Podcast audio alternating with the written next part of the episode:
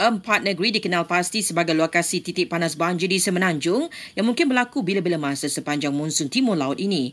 Ujar Menteri Pembangunan Kerajaan Tempatan, Ngakoming, negeri tersebut adalah Kelantan, Pahang, Johor dan Selangor.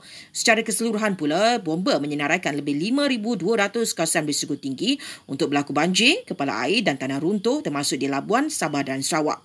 Ngakoming turut memberi nasihat berikut kepada seluruh rakyat Malaysia yang dikasihi supaya menjalankan persiapan khususnya di kawasan-kawasan yang berisiko tinggi. Buatlah persiapan awal dan juga ada plan B sekiranya berlaku apa-apa insiden yang tidak diingini. Uh, don't wait until the last minute. Hari ini notis telah diberikan. Hujan lebat bakal melanda kita mulai Sabtu sampai hari Isnin. Maka marilah kita bersiap sedia untuk melakukan yang terbaik supaya tidak ada lagi mereka yang terpaksa mengalami kejadian yang tidak diingini. Met Malaysia sudah mengeluarkan amaran bahawa hujan berterusan akan berlaku di pantai timur dan Johor bermula lusa hingga minggu depan. Manakala bagi cuaca pagi ini, Pulau Pinang, Perak, Terengganu, Pahang, Selangor dan Johor diramalkan hujan dan ribut peti. Sementara itu lebih 2,000 mangsa banjir di Kelantan masih berada di PPS. Jumlah mangsa di Johor naik sedikit kepada lebih 180, Pahang kira-kira 150 dan Perak 100 orang.